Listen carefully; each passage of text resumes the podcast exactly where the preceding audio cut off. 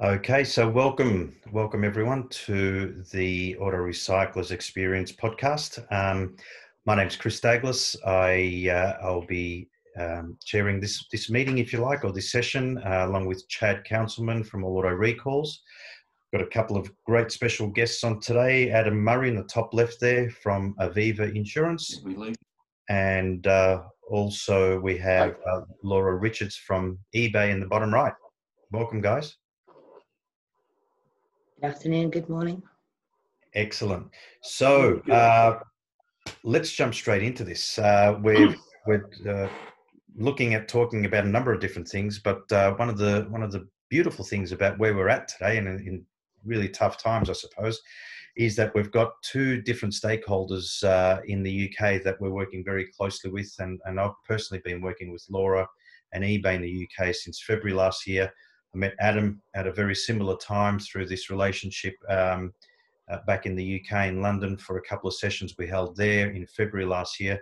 And things have been progressing really nicely with um, the, the uh, strategy around the increased usage of reclaimed parts, uh, green parts in, in the UK. So um, I think what I'd like to do is is really get straight into some of those questions. Uh, firstly, welcome uh, all the attendees. We've got people logging in now. We're also streaming live on Facebook. Uh, whoever wants to be on Facebook, uh, we'll be taking some of those questions as well. So if you see me looking at my phone, I'm not being rude.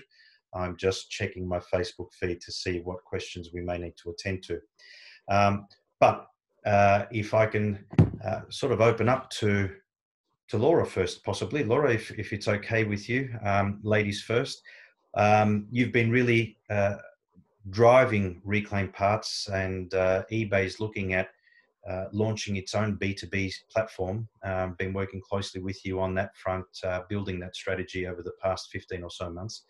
Tell us a little bit about what your goals are and, and, and how you're looking at, at driving forward and where you're at currently in, uh, in the current state of play, if you like. Sure, thanks, Chris.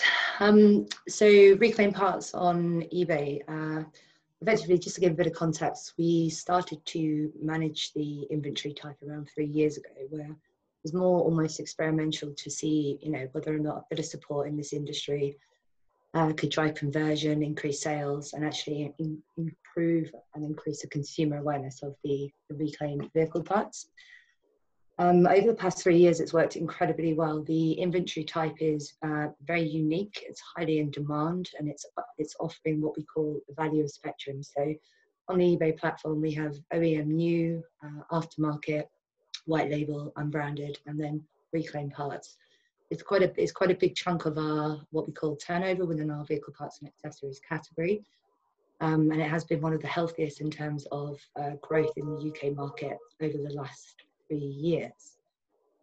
Uh, interestingly, it's a it's a product type that does fill a gap. So if we're looking, you know, the world is moving forward with um, green carbon savings, very very much focus on um, reuse rather than remanufacturing.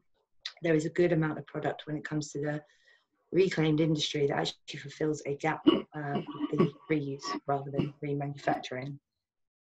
So after we, so we've been speaking with a lot of stakeholders. So we work closely with uh, a lot of third-party listing providers. So the likes of Hollanders, the likes of the used to be the DH Systems and uh, Breaker Pro. Uh, we have a really good relationship with a lot of our large sellers on the platform where we talk to them directly. We have a team that supports them uh, within the DOM functionality as well. And over time, over time, just speaking with the businesses, we said to them, okay, so what's next for you guys? What is it that you really, really want? And one of the things that came out uh, came out of the feedback from the businesses that trade on the platform is, hey, we think we've got a we've got a business opportunity here, but people just don't know how good we are with what we actually do with our businesses. We we thought to ourselves, okay, let's let's take away and have a look at what that potential business opportunity is. We did we did a bit of research, so we know it'll be possibly similar on the other eBay platforms, but we know, for example, within the reclaimed parts uh, inventory type, we're actually getting a high frequency of business buyers already buying directly on the platform. So they're buying a minimum of five parts at a time and a minimum of five times a week. So we are getting actually a high frequency of what we determine as business buyers. However, when we, we commissioned a bit of research um, at the beginning of summer last year where we actually went out and paneled uh, independent garages, um, collision repairers, effectively, and just said to them, like, what, what is your view on reclaimed parts? What's going on in your industry? What are the barriers and do you want to purchase? And interestingly, uh, a few of them did say, yes, we are. They were honest and said, we are actually purchasing reclaimed parts. We, we use different avenues to get them, but we are using them where we can't get the genuine part directly from the manufacturer, uh, for example. Uh, but there were quite a few limitations. So, for example, one of the limitations was, okay, how do we know that we're buying uh, from the most reputable uh, recyclers? How do we know that it's, it's legitimate stuff? Secondly, how do we know that the part with a warranty, right? So we're a business, we're offering a, a service to our businesses who are buyers. How do we actually know that the part is warranted? Then where do we go to find the part as well? So an aggregated supply. A lot of the a lot of the repairers or the garage networks don't have the time to have uh, multiple relationships with multiple multiple suppliers. They're looking at a form of aggregating the supply. So, so uh, interestingly, that research came out exactly as we thought, um, which then then opened up. Okay, so how do we achieve our next steps? Uh, which is A, we need the certification, so the independent certification of the recyclers, which obviously Adam will, will move on to, but that's super, super important uh, for them to be able to feel comfortable buying the products. And then the technology, right? So how do we get the parts that we want super, super fast um, from the trusted source of supply and also within our standard businesses business terms. So for example, if you're a business in a garage, you're not going to be buying items ad hoc, you need a line of credit so you can obviously manage your cash flow. This is where eBay stepped in.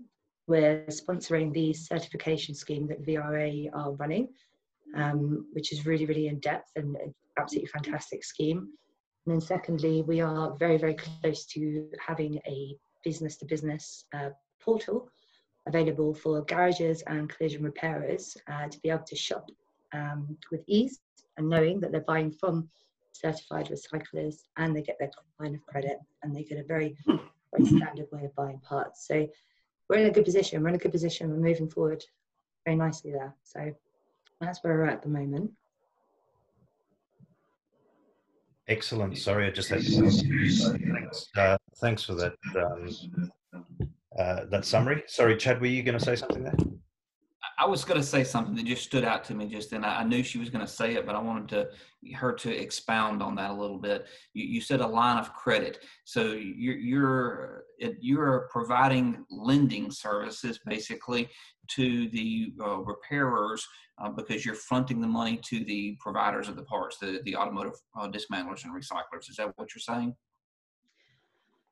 be correct. Yes. So within the platform, we have um we have we partner with a provider that is linked with Santander, which is a bank. And Santander, for this particular scheme, are offering uh, our eBay buyers 0% credit on their purchases. So one of the things Chad, that was critical that we spoke about with eBay was, you know, we don't want to put the collision repair in any worse off position than they are today. In fact, we want to improve that position. So what are the objections a collision repairer will have um, to participating in in this environment. And one of the objections would have been, uh, well, I currently get 30 days, 60 days, whatever it is I currently get with my suppliers. Um, but on eBay, I need to pay straight away. So we needed to mitigate that challenge or that risk, if you like, and, and be in a position where the repairer is at least uh, in the same position as they were before while delivering other benefits through the platform. So that, that's the whole idea. And I think just to add the also the nice part of it as well is for the businesses that are actually selling the products, the recyclers, is they don't have to change anything. They can, they carry on as they are. They get their cash up front, and the buyers get the, their items on credit. So I think it's a it's a win-win situation. Probably better for the recycler because you're paying the recycler for the part at the time of the transaction instead of the recycler having to carry the note for 30 or 60 days. Yeah, correct. Yeah, absolutely. Um, Okay, Mr. Murray, um, can we head over to insurance land for a quick second? Um, Aviva Insurance is, uh, I believe, the largest general insurer in the UK. Um, you've been very proactive from a uh, reclaimed slash green parts or um, recycled original equipment parts, as we're starting to call them, whatever we want to call them, you've been quite proactive and supported the, the strategy.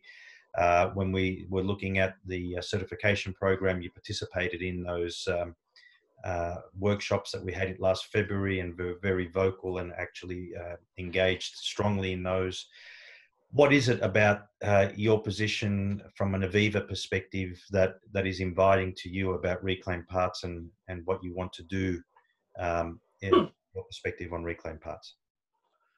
So Aviva, as a large insurer, deals with a massive a number of claims for accident damage cars per year. That's the first criteria setter, and we're in excess of 100,000 repairs in a year.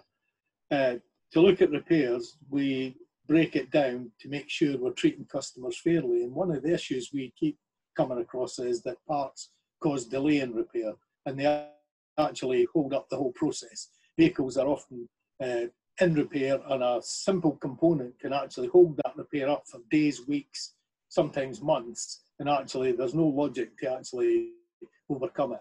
Uh, I started about three to five years ago looking at reclaimed parts as a potential solution. And as a regulated business, it's not as simple as just unplugging one system and plugging another system in. We've got regulations that we've got to comply with. We also have the company ethos of treating customers fairly. And uh, to use, reclaimed parts, there has to be a certain amount of credibility and confirmation that the part is fit for purpose in the first place, and also will deliver a, a, an indemnity outcome that actually matches the original part that you bought it off a vehicle manufacturer. So they are simple criteria that we've got to uphold to make sure that we meet the criteria. Essentially, that drove the development of a standard that was pre-written before VRA, uh, where a group of uh, recyclers, uh, some body shop uh, background people myself and a publicist got in a room, sat down and actually penned uh, what we call a draft standard. We had it in front of BSI, British Standards Institute. They liked what they saw, and we were then aware if somebody like Aviva published that standard that it could work detrimentally for the standard. The other insurers might think, sort off, I'm not actually getting involved in that. So we gave the standard in draft to uh, VRA to allow them to progress the work. And it's only right and fitting that the Vehicle Recycling Organisation in the UK work alongside its members to develop that standard to make it robust enough for the members to support. On top of that, the, the Aviva strategy for reclaimed parts is the aim is to develop a robust alternative parts supply that consistently delivers consumer satisfaction including safe and compliant repairs. In other words, what we're trying to do is a Euro NCAP 5 car has to be returned to Euro NCAP 5 status following repairs, no matter what parts you use. And that's one of the primary objectives. To ensure common standards are adopted that promote consistent quality parts for repair, there's no point buying reclaimed parts if they don't come in a standard that's fit to use them. It's got to be graded to a certain quality it's got to be uh, assured by the person that's selling it that matches the quality requirements uh, in order that we can provide a customer service. Then we've got to create a transparent process that provides clear transactional usage of reclaimed parts, linking the part to the donor vehicle and the repaired vehicle for audit purposes. If something was to go wrong in the future, we need to be able to trace back to where it came from, right down to the identification of the vehicle to allow us to actually satisfy any challenges that come across our desk. And, and if you're using uh, large numbers of parts, you've got a lot of these challenges, you've got to have a very transparent mechanism to allow you to trace it back. Yeah. The test then is to change the perception and the acceptance of the customer. In the UK, for years, most customers would not allow reclaimed parts to be used on their vehicles because they were indoctrinated into a repair process by insurers where we primarily used new parts, always. We didn't really use reclaimed parts. Uh, so you've got a, a customer base that you've got to actually make sure that you can deliver the exact same standard of repair without actually deteriorating the contract terms that you've actually signed up to with them. So when you deliver the vehicle back to them, it has to be proper indemnity. There's a lot of factors that actually we can influence the customer thinking, including if somebody applied a betterment status to the parts, if they used original parts, I'm pretty sure that would be seen as a detrimental step by the FCA. They would think you're coercing the customer into using them. So we've got to be absolutely transparent in our description, in our application, and actually with consent where possible. So there's a lot going on here that actually people uh, might not understand that actually we want to put in place a robust form platform and system that works for the rest of time. It's not one day, one minute, one week. This is forever. This is to actually give us alternatives to the current uh, usage of original equipment from the manufacturers. Excellent. I think uh, you know, listening listening to you there, Adam.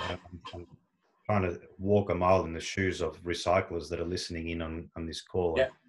You know, we've we've uh, we've been talking about some of these things uh, in different jurisdictions for a long time, and uh, it's often difficult to get uh, an insurer on to buy into the strategy and to be openly transparent about, you know, what the opportunities, but also what some of the challenges are. And I think as a recycling, yeah. we need to one be enthused by the fact that you know we've got this now um, but secondly, we also need to be conscious that we need to do things differently as well as an industry in order to make sure that we can satisfy the requirements.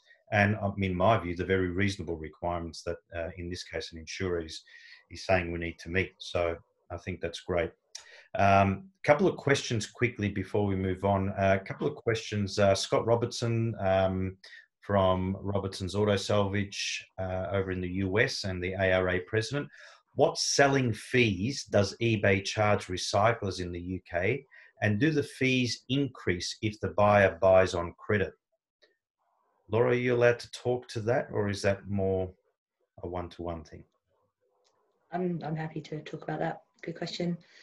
Um, so the fees uh, will change based on the platform, based on what country you're in. So I can't talk for what the standard fees are in the US, uh, but in the UK, the standard uh, take rate, so fee, is uh, 7%, and uh, is going to be no increase in fees if the buyer buys on credit. Excellent. Got one here from Jason Cross at uh, Synetiq. Just on the piece around the 0% um, for buyers backed by Santander, Santander um, in terms of the sellers getting their money on day one, is there a cost for that to be levied by the lender? That is such a factoring type of deal. So will Santander or whatever uh, charge a percentage on uh, on that on the on the money? No, no percentage being charged to the sellers that they need to worry about. No percentage being charged to the buyers that needs to be worried about. Okay, that sounds like a decent deal. um, Jason, hopefully that answers your question, and Scott, hopefully that answers yours. If others have questions, please uh, continue sending those through. Um, Perfect. I have a question. Jason. I have a question for Adam. I have a question for Adam. He, he alluded to something a few minutes ago about part traceability. That's always been a topic that's been a little bit of a challenge for the automotive recycling industry to fully engage with. Uh, can you expand on what you, as an insurer, uh, think that you need uh, for part traceability? Yeah. So for part traceability, I need the VIN number of the vehicle where the part originated. I need to know the make, model, and uh, in some cases, mileage, I guess. Uh, there'll be some criteria around about the details from the vehicle that allows me to cross match that vehicle against the part type to make sure it's compatible. Okay, so you will be double checking interchangeability yeah. of the component. Uh, not not me personally, but the person ha- having obtained the part has to actually cross check that that part is suitable for purpose. And if he doesn't do that, then if a liability occurs later, he accepts that liability. Okay. Good answer and very reasonable. Okay. Excellent. Um, I just want to pick up also on um, Adam, your, your comments about, you know, in support of an alternative supply chain, if you like, or, substitution of OE OE genuine parts and using those uh, genuine alternative parts in the repair process. Um, and I've, I've said a bit, I've spoken a bit, and written a bit on this piece here. And often it's it's looked at by the OEs as a negative. Um, but the numbers that I've looked at for different insurance companies and some of the stuff that I've done with yourselves over at Aviva certainly identify to me that there's a significant opportunity to one lower the average repair cost um, of um, for an insurer, and as a result, there are a number of vehicles that fit into that. Uh, let's call it um, that very close borderline type deal as to whether they're a total loss or they're repairable. Okay. Um, and the numbers I've seen, and I'm looking for, for your view on this, Adam. Um, the numbers I've seen are that we could probably affect a change there from total lossing between 18 and 20% of total claims to bringing that back to closer to 15 or 13%. You know, take five percentage points, or in fact, 25% reduction in total losses. What does that mean? That means there's more cars out there being repaired. That means there's more parts being used. That means there's less money being paid out on claims that means that yes, automotive recyclers have enabled this to happen if they build their supply capability right um, and build their databases and etc. etc. But very importantly, the OEs will be selling more parts as well because more part cars are being repaired. Do you can you correlate any of that? Is there anything that, in in your view, from an insurer perspective, you you agree or disagree with that? What's your view? So, looking at the numbers, uh, the the program could uh, assist us to repair more vehicles. There is no question about that. But that largely depends on the supplier, yeah, the recycler, having the right components to allow us to repair more vehicles. Now, from my experience, the, there's still uh, opportunity to grow the scheme. It's infinite. It's quite a new scheme, and I would like to see it in a year's time to answer that question more fully. What is the art of the possible? In theory, the thinking is that you can repair more cars. In theory, the economic climate today, with the COVID 19 and Brexit coming at the same time, you've got a great opportunity to actually repair much more cars. 59% of vehicle registrations, new vehicle registrations, were wiped off the map last, last month. And if it continues like that, manufacturing cars and building new cars uh, will actually reduce. Therefore, more opportunity to use parts, repairing the cars that are currently on the road will exist. Actually, specific numbers, virtually impossible to actually say, but with certainty, much more cars will be repaired uh, if we adopted reclaimed parts. Not because they're cheaper, it's just because we've got more parts accessibility. It's not about uh, delivering a cost-effective, uh, more cost-effective uh, scheme, it's actually given us more opportunity to repair cars because the parts exist. That's yeah. where the biggest problem exists today. The original components, if the car's five years and older, you're actually struggling to come up with the components to repair the car. Therefore, in the older five to eight year bracket, you will be repairing more cars. That's not to say we won't repair new cars with you that were reclaimed parts. There's nothing wrong with repairing new cars because it's original equipment, just reclaimed. Yeah, no, absolutely. I think one of the things there also, Adam, is certainly um, if people aren't buying new cars, and I think all the automotive recyclers that are on this call that have been around for a little bit, and I'm looking at some of the names, and a few of them have been around for a little bit. They've been through different economic climates where there's been uh, either recessions or um, certainly economic downturns. Um, and when we see a, a, re, a, reduction in new car sales, um, automotive recyclers usually see an uptake in their product because people have got older cars and they need to repair the older cars, right? Um, from an insurance perspective, I've personally seen uh, collision repairs uh, back in the you know 2008 sort of uh, period, um, 2008, 10, uh, huge increases in demands um, for recycled parts during that period. Why? Well, because ultimately, if there's an older vehicle in the car park, the uh, pre-accident value of that vehicle is lower. Um, the threshold at which that vehicle will be total lost or repaired is lowered. Um, and the reality is, it is harder to get new parts, and they usually get more expensive because of holding costs at the OEs. Um, so, you know, uh, certainly um, there's a, an opportunity for recyclers to be selling more parts there.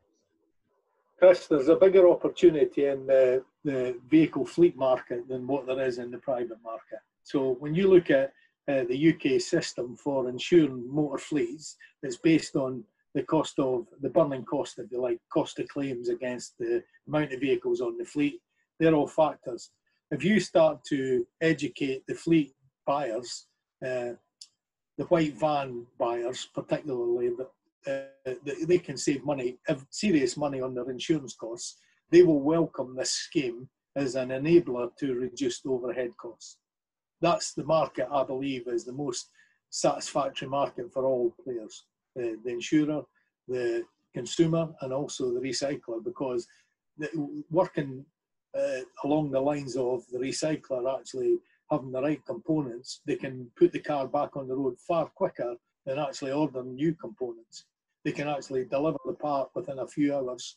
Actually, repairs could be underway over weekends or anything, and it'll actually become an enabler, which we currently don't have in the same framework today. Yeah, absolutely. Laura, can I, before I go to some questions, you're from an eBay perspective and building a B2B platform, um, how do you see potentially eBay playing a role in, in not only the insurance piece, but, you know, in that area from a perspective of, you know, fleet buyers potentially?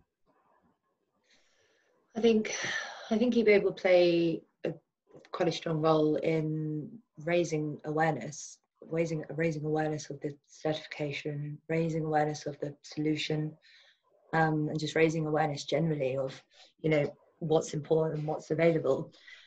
Um, we do have a strong business development function that's able to go out and have these relationships directly with the, the larger companies, which we've been doing at the moment. But ultimately, we, we're going to we're going to heavily, heavily invest in a overarching marketing strategy for remainder of 2020 and going forward where we need to get in front of the right publications get in front of the right people um, and just make them aware that this is this is happening.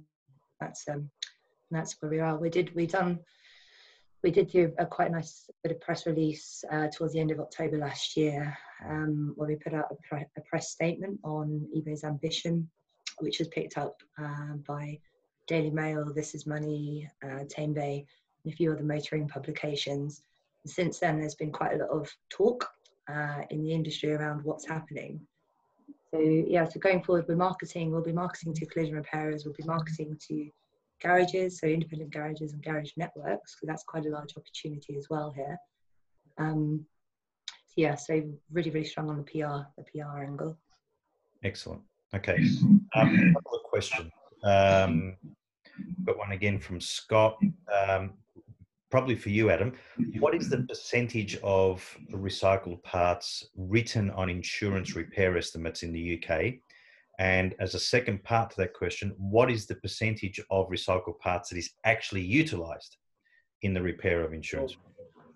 So, in terms of Aviva, the, the estimates, uh, the percentage of parts written is zero because today we don't actually sanction use of reclaimed parts.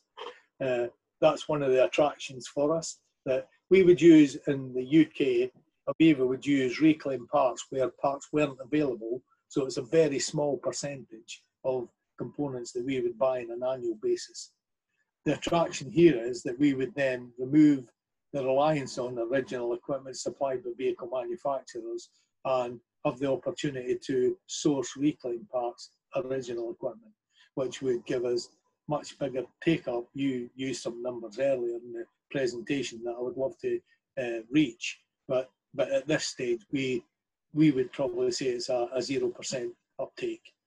What what could be achieved is the numbers that you said at the beginning. With with our portfolio, we've got a number of vehicles that could repair easily using reclaimed parts, successfully returning the vehicle to the customer, which would keep the customer insured with Aviva and actually delight a lot of customers. We get a lot of dissatisfaction because parts cannot be obtained. Yeah, absolutely. And cycle time blows out, which makes it uh, more costly. Yeah. Yeah. Okay, um, Chad. As the ex ARA president, and ex owner of a yard in the US, um, you're listening to, I think, what, what I'm hearing here is, is a scenario that I've been explaining to you for some time as far as the work that I've been doing in the UK with, with Laura and, and the likes of Adam at Aviva. And that it really looks positive from an industry perspective when you've got two I'll call it giants uh, such as these two organizations driving forward with a reclaim parts strategy. Um, Absolutely. What, what stands out to me, though, that I'm, I'm hearing both of them say is certification. Uh, I've heard Adam and, and Laura both mention uh, something to the effect of certification of the recycler and being sure that they can trust the partner, the business partner that they have. And, and that is something that our industry in the US, uh, here in Australia, and I'm going to assume in the UK, uh, has not engaged fully the way that, that our industry, the automotive dismantling and recycling industry, needs to engage certification. And so I know we've got several listeners on that are that are yard owners, and it, it's time. It, it is time to engage certification. It's time for for your association to push forward with certification. If you're not a part of it, you need to be in the middle of it. And so uh, that's, uh, am I correct, Adam and, and Laura, what I'm, what I'm saying there about certification? Chad, the reason an insurer needs certification is that we've got to be able to quantify and confirm the status of the suppliers that we do business with. We've got no option under our regulated status but to use a process that's very robust for a supplier to engage with Aviva. Therefore, if they weren't certified, it would be a lot more difficult for us to sign up any relationship. Right. One of the things, Chad, that I've been obviously I've been a strong advocate for um, independent certification for some time, um, and probably one of the reasons why you know Laura reached out and we've been doing some work together uh, in that area from a certification perspective. But uh, I've really been pushing that for a long time because having worked with insurers, closely with insurers on alternative path strategies, but also within an insurance company um, over the years, um, it's clear to me, um, you know, taking my cynic's hat off for a minute, um, that insurers need um, a viable alternative uh, to to their current supply chain, and I think it's become crystal clear now with the COVID 19 scenario where um, whether some people want to admit it or not, the supply chain is being challenged now hmm. because there's you know there's shortages coming through and to a degree lucky lucky that uh, you know accident rates have come off by between 50 and 80 percent. Um, otherwise uh, you know they'd be feeling the pinch as far as availability of product. Um, so but insurers need an independent arm's length uh, certification program that they can point to and say, I'm comfortable to recommend the use of those parts from those suppliers because they meet these independent standards that are annually audited and dealt with every year. You know, we're one of the only industries globally um, that, you know, and if we really want to be taken seriously, let's cut to the chase. We're one of the only industries at, at a global level that doesn't do that. Right? And we need to. We need to get serious about it. And I think the key here is independent certification. And I think the UK is taking a lead on it. Um, I'll give a bit of an update in a second on what Chaz from the VRA has provided us with regard to the certification. They've done a super job over the past three or four months with um, with Jane over there driving it forward. Um, so I think there's there's a really really big opportunity here but we need to embrace it. We can't keep on pushing it back. We need to look at certification. We need to embrace it. We need to look at what it means. And, you know, it's, it's more than just, am I going to sell more parts tomorrow? You know, that's a tactical thing that we can do, but we need to think more strategically as, as businesses independently, but also as an industry. Um, and that's where the, the ARAs and, and the different associations have a role to play. A couple of questions come through here. Um, Tom from I Need Spares. Uh, hi, Tom. Thanks for being on the call. Um, hi, everyone. Would the new eBay platform give price guidance so that there is a level playing field? Laura, I'm not sure that that's something we can. Uh, I don't, I don't, I don't think you can do that, Chris. In the UK, it's price fixing. You can't, you can't do that. So, Tom, I think the answer there is no. um, but I may need to understand a little bit more about what price guidance means. But I think if, if I'm reading the question correctly, I, I think the answer is going to be no. Scott's got another question there. What is needed more? Yards to be certified or interchange, well, interchange written for UK vehicles? So uh, for for the purpose of uh, for Adam and Laura's sake here, interchange basically is the part numbering system that um, we use in the automotive recycling industry that enables us to clearly identify the correct part for that vehicle or for the application. And often that is cross-platform and cross-make. So it could be the I don't know uh, the Vauxhall and the something else has this runs the same engine or gearbox or or hood or bonnet, right? Um, so, uh, Scott, my view, uh, they're, they're, two different things, obviously. Um, obviously, interchange for the UK vehicles has been written. Um, and from an interchange perspective, I know I think Dave Morgan's on this call. He's written a lot of the interchange for the UK. Um, uh, at a Hollander end or actual systems previous to Hollander. So certainly interchange has been written for the UK. Uh, it is an extensive database, um, uh, but it's always developing, as as you know. Even in the US, it still develops and it's imperfect.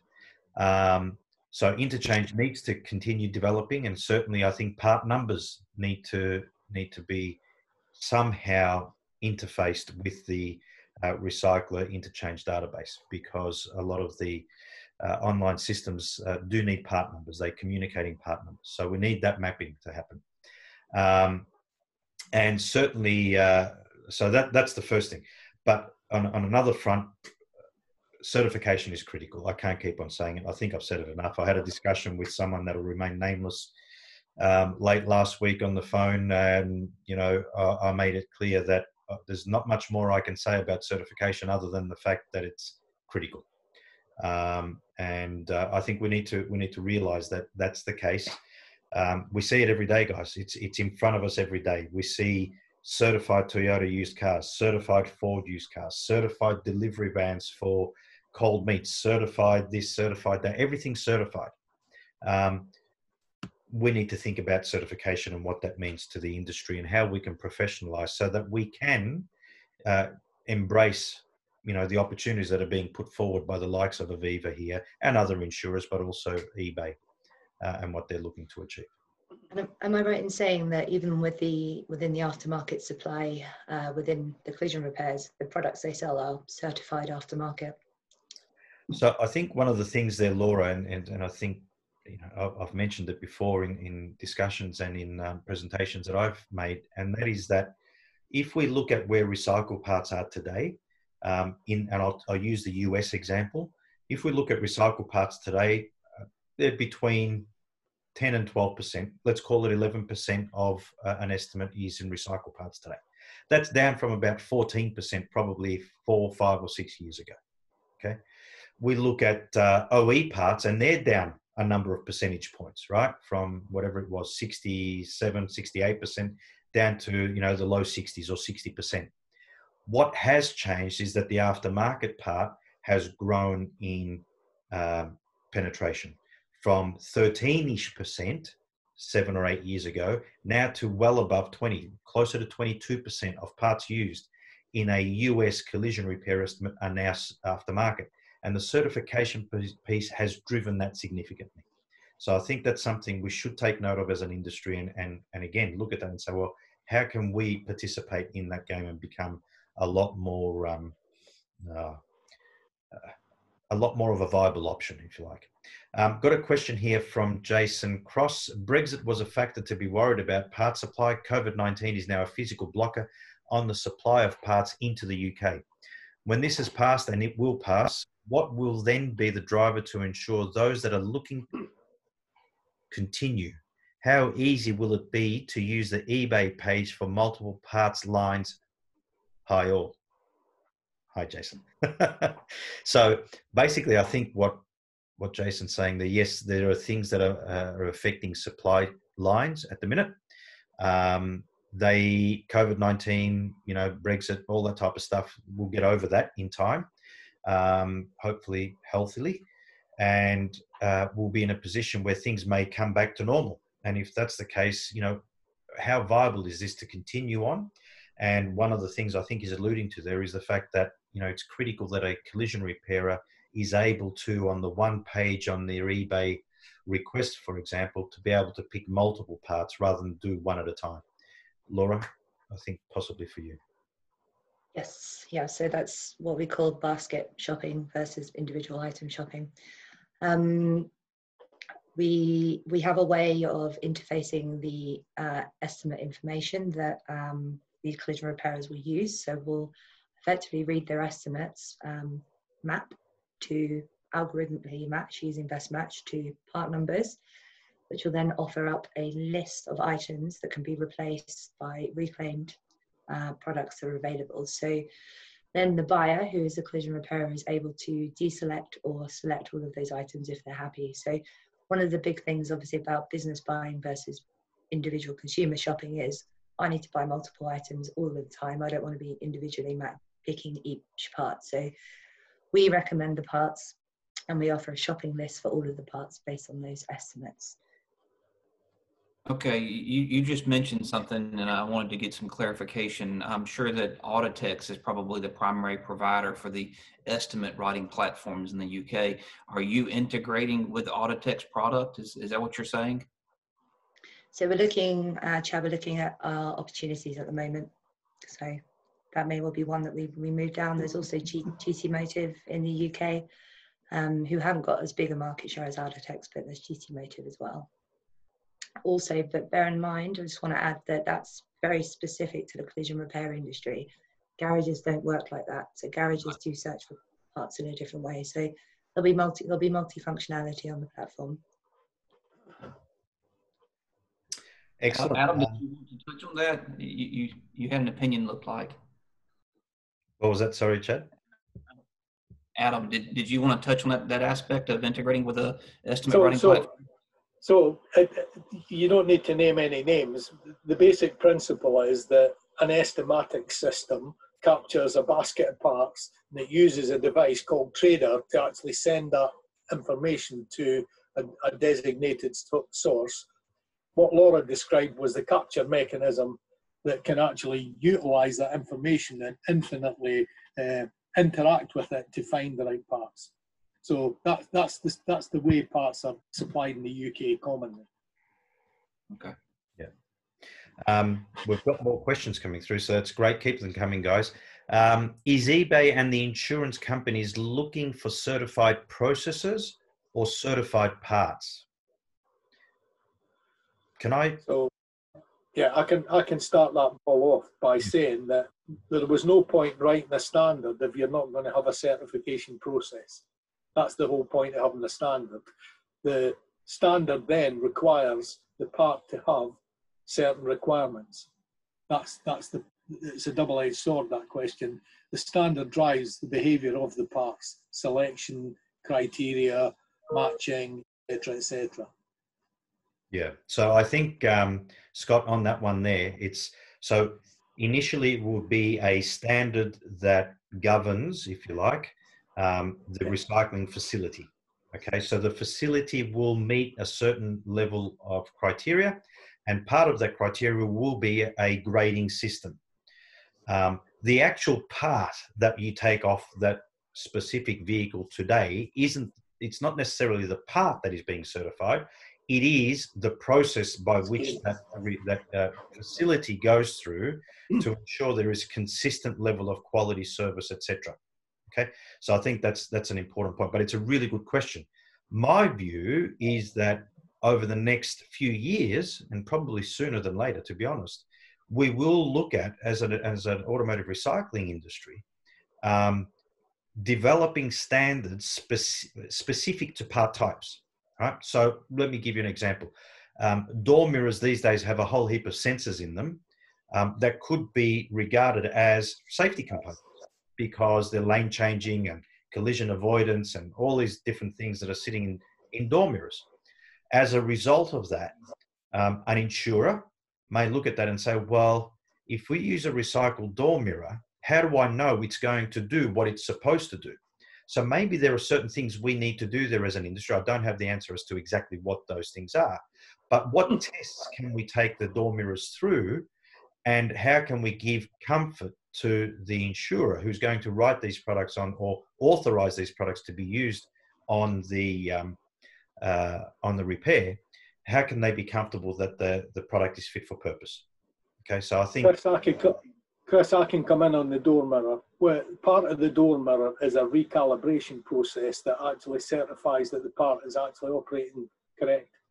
Therefore by using the door mirror as an example is a good one to actually illustrate that the process that the repairers go through would actually come up with a green uh, tick in the box. That that mirror matches the requirements and has been calibrated effectively. So some of the stigmas around about these parts, I, I totally agree with your view that we need to get to a point where we define cosmetic, functionality, and safety critical components into different groups to allow us to actually effectively build a set of guidelines up as to what happens to these components. Yeah, I think, and you know, Adam, just on that point, these calibration tools would they be available to to our industry as well, or to the automotive recycling industry to use at the point? Yeah, yeah they would be, but uh, I'm not sure that it would be useful to your uh, process. I think it's they're designed to actually operate when the vehicle's been repaired and it's a final check if you like but it's electronic and it reads ECU and uh, CAN bus systems within the vehicle to measure compliance sure. it's quite it's, uh, it's more aligned to the repair process but what what it would allow us to do is if a product that was supplied didn't match that requirement it could be returned yeah okay um, so not every part from a certified facility will be insurance quality. Um, that's correct. Not every part will be. Um, and uh, I suppose there's horses for courses there, Scott. I think um, we're, we're not saying that a certified recycler cannot sell a part to um, non-insurance re, uh, repairs or non-insurance customers, um, you know, because a part, um, as long as it's safe, right? As long as it's not a recalled part, for example, or it's not a, a product that you know uh, could cause uh, an accident. It might be a, a, fender, for example, or a wing in the UK world, or a guard in Australia.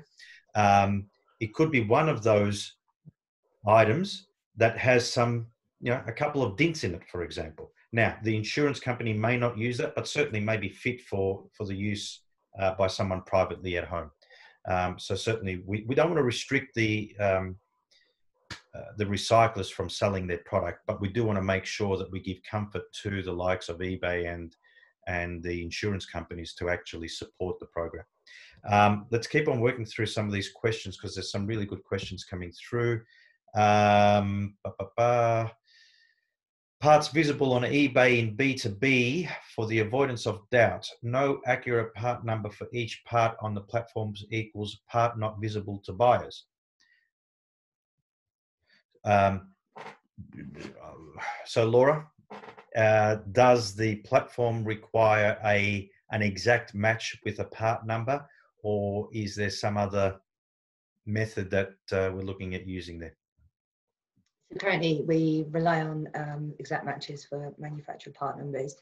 We have got some what we call fuzzy logic, where it's, it's unusual. So many people use different uh, prefixes of part numbers. Some people put dashes, some people don't. Some people put spaces, some people don't. Um, so it is currently based on manufacturer part number matching. But we do have a a team uh, behind the scenes who review um, every every sort or every list of products offered before they actually go up to the collision repairer as an option. So it's algo and it's manual. Excellent. Thank you. Uh, Chris, I'll just Chris, I'll just come in at that point. One of the reasons for asking for the vehicle details is that you can commonly match part numbers back to uh, VIN range. So it's useful to capture certain criteria to allow you to match where there is no uh, stipulated part number on the part. Yep. Gotcha. Thank you.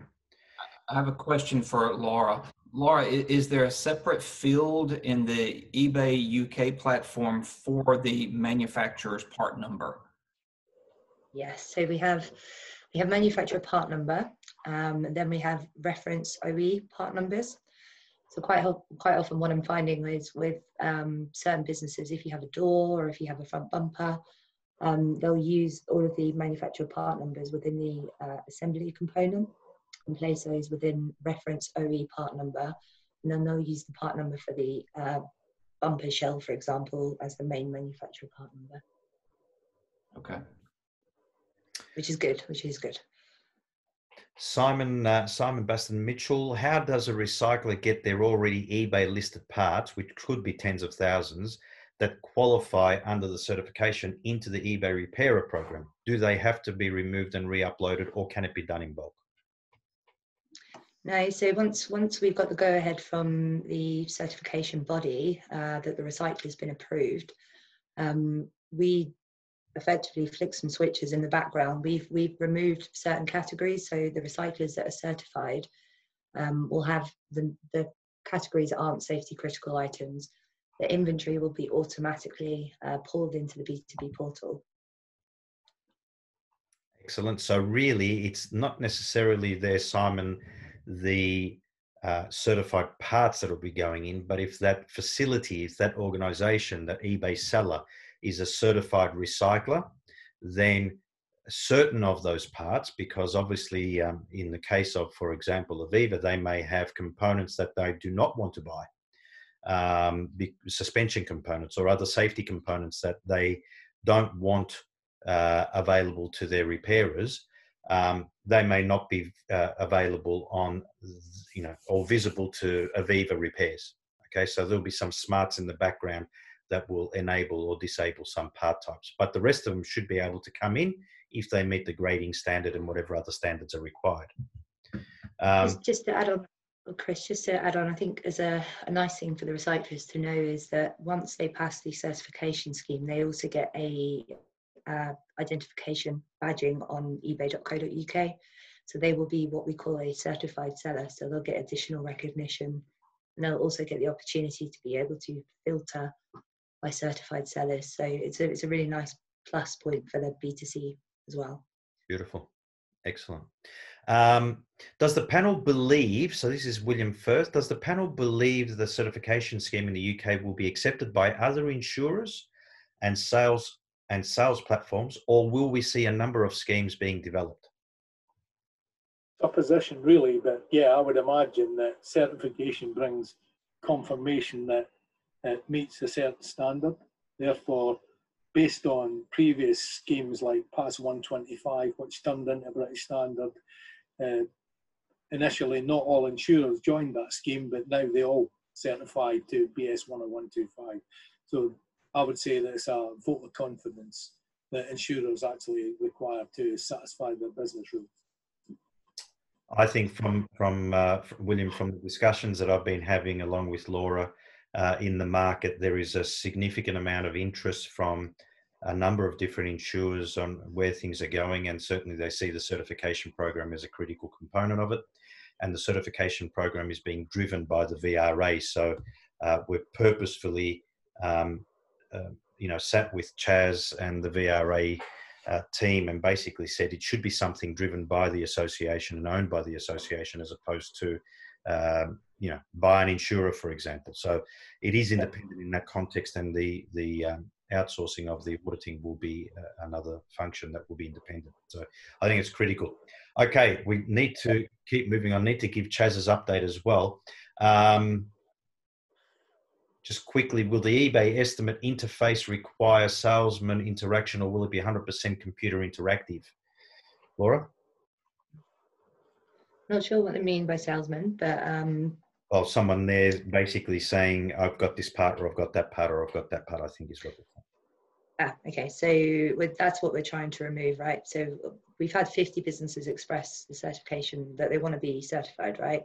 These 50 businesses are in our within our top turnover and within within our top listing count. So within those businesses, we want to algo match perfectly. But what we've also got is a support team uh, based in Dublin that's going to educate, support, offer guidance, offer tools, technology to get these guys uh, doing the right thing so that the algo can do it without human salesman intervention. But initially, um, my view is for the first at least six months, we'll, we'll have the team doing an intervention just to make sure that the parts are the right the right parts.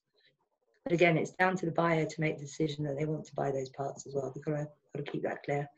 Sure, sure. One of the main objectives for somebody sourcing parts is that they supply the correct information to allow people to source the right and relevant parts. It's critical. So a set of guidelines will follow the scheme to explain to purchaser and to seller exactly how you get the right results. Sure. Um, got a question coming through on Facebook. Um, is there information available? Rich, uh, sorry, Brendan Rafferty from Tet for Parts. Is there information available um, to say what manufacturer parts will be in greater shortage as a result of COVID 19? Um, we would use the information to help us buy the correct salvage cars will be high in demand over the next six to nine months.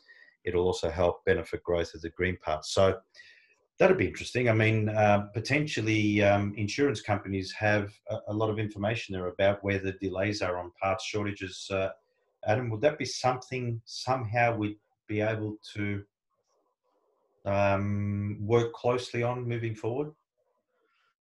So, so, so I don't see a collaborative approach to that. I think each book of business is individual, and I believe that how we overcome challenges within part supply is individual to the individual insurers involved. So I, I don't think they would share information like that.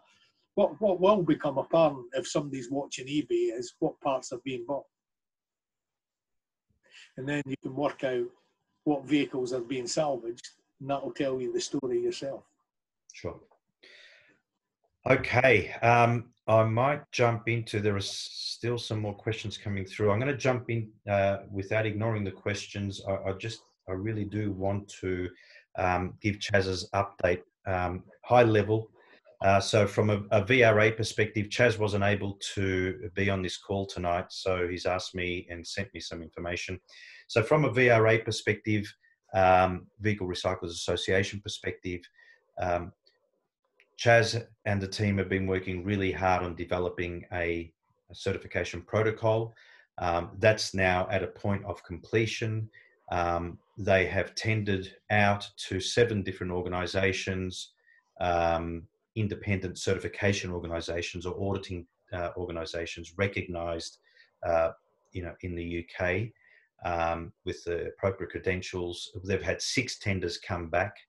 Um, and there's a panel uh, which includes myself and, and, a few others that are reviewing each of those submissions and will be putting forward um, uh, recommendations or a score for, against each of those tenders uh, between now and the end of this week um, with a view of uh, coming up with a, a result where we'll hopefully see a clear winner of that of that tender.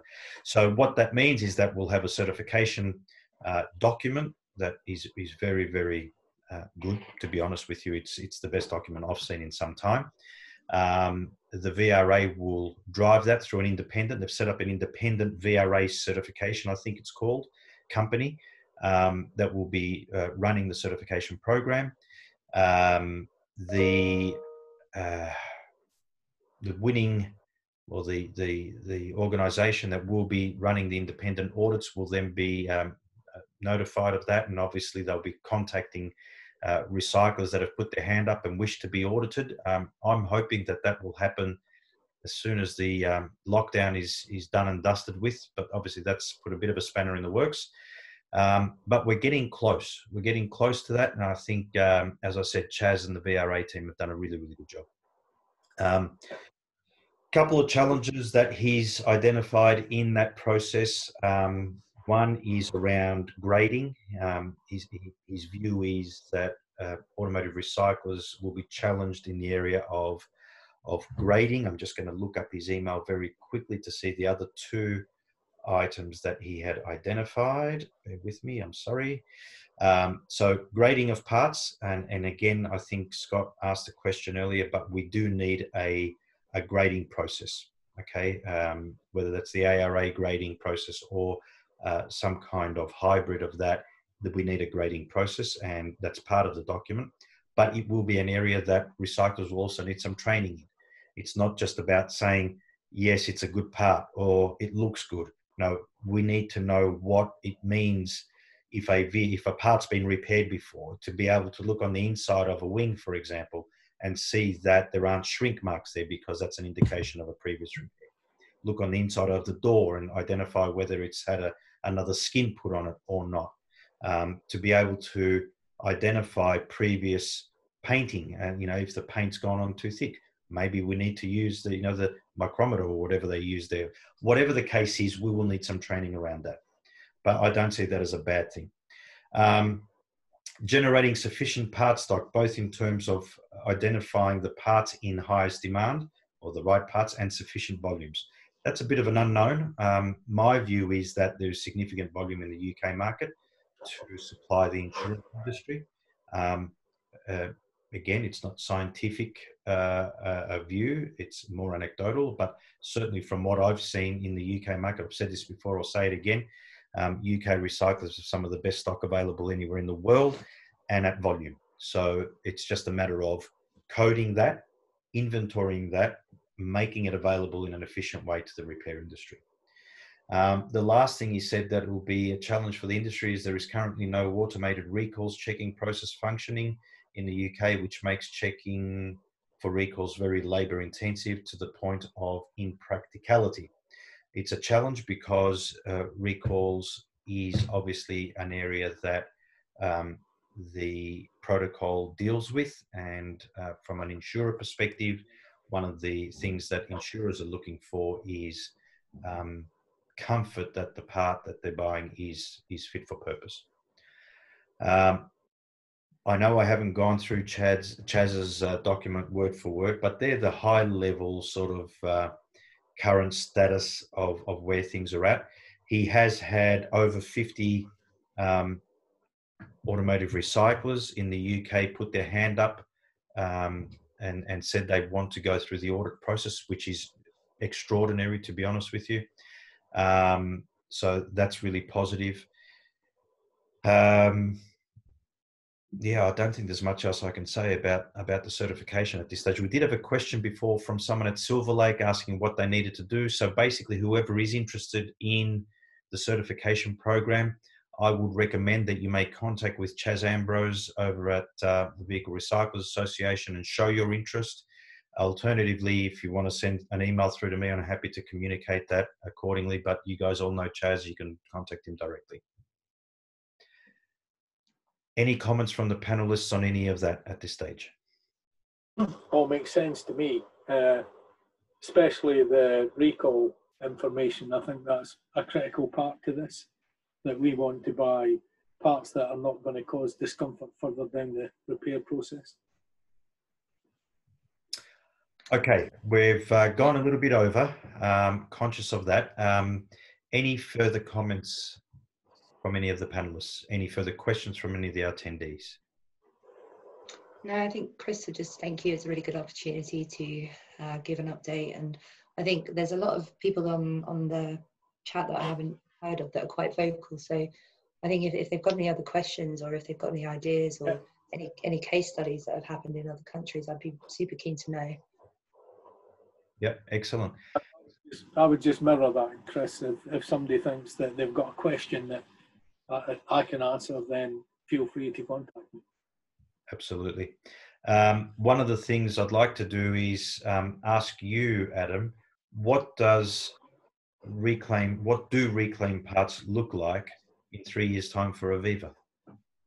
So, reclaim parts in three years actually is an integrated part of our supply chain. So, we basically have options to buy components and reclaim parts, one of those uh, components, and it would it would probably represent a significant proportion of the repairs that we undertake. Yeah, Excellent. Well, that's I think that's music to everyone's ears on this podcast. Whoever's on this podcast uh, and call, please um, share the the whether it's the YouTube link or the the Facebook link to other recyclers. I think what you've heard here today from both eBay UK and Aviva in the UK is is extraordinary. I think it's something that we should embrace and um, and share the you know get the word out there because I think there's, there's change coming. Um, as I said before, there's a great opportunity for the industry in you know tough times in, in a very unfortunate situation at the minute that we find ourselves in. Um, the recession is going to be long and hard for the general economy, and uh, traditionally our organisations do well, or automotive recyclers do well in this in this market. Uh, we need to find our feet again, um, but you know I think you stay focused on the goal, stay focused on the plan, and um, you know invest in your businesses today for what what's there for them in two and six months time. I think the other thing that i want to make a point of here and is that we as automotive recyclers should look at what we do and understand that we also have a responsibility um, to the community and and the offering that we have for the for the market marketplace is somewhat um, different. Um, and there's a whole heap of good things about it. It's you know cost effective, it's high quality, it's green.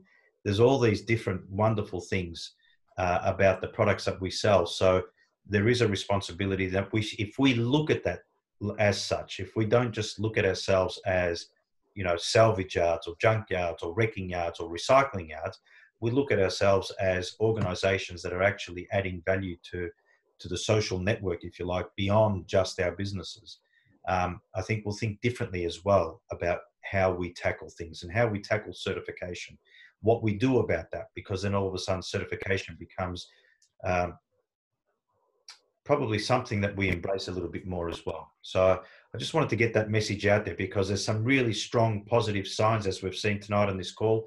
We should take those, we should share those with our fellow recyclers um, and, and keep everyone positive. Chad, can I throw over to you for a bit of a closing comment before we end this?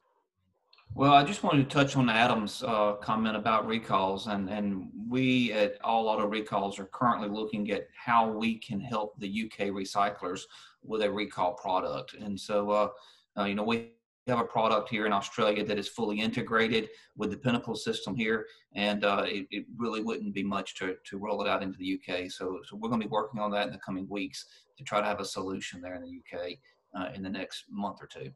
So, it's good news. Okay, um, everyone, thanks very much. Uh, please stay tuned for our next podcast. We'll be back on next Tuesday. Um, we really appreciate everyone being on this call, especially those in Australia and New Zealand, not many of them. Uh, we'll be broadcasting live tomorrow at 11. Um, everyone from the UK and the US, thanks very much. Appreciate all the questions. Hopefully, you're getting value out of these uh, sessions. I think uh, the feedback has been great to date, so thanks very much for that. Laura and Adam, I really appreciate your time today. Um, it's been great having you guys on and, and, giving everyone an update on where things are at in the UK. So thank you very much. Thanks, guys. Bye.